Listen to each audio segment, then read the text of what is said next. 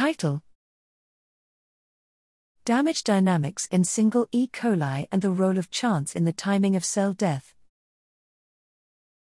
Abstract Genetically identical cells in the same stressful condition die at different times.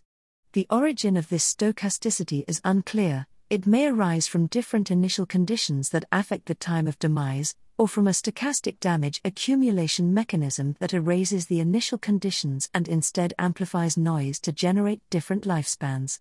To address this requires measuring damage dynamics in individual cells over the lifespan, but this has rarely been achieved.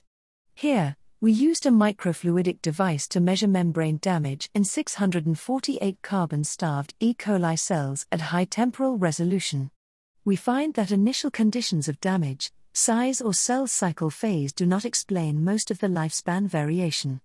Instead, the data points to a stochastic mechanism in which noise is amplified by a rising production of damage that saturates its own removal.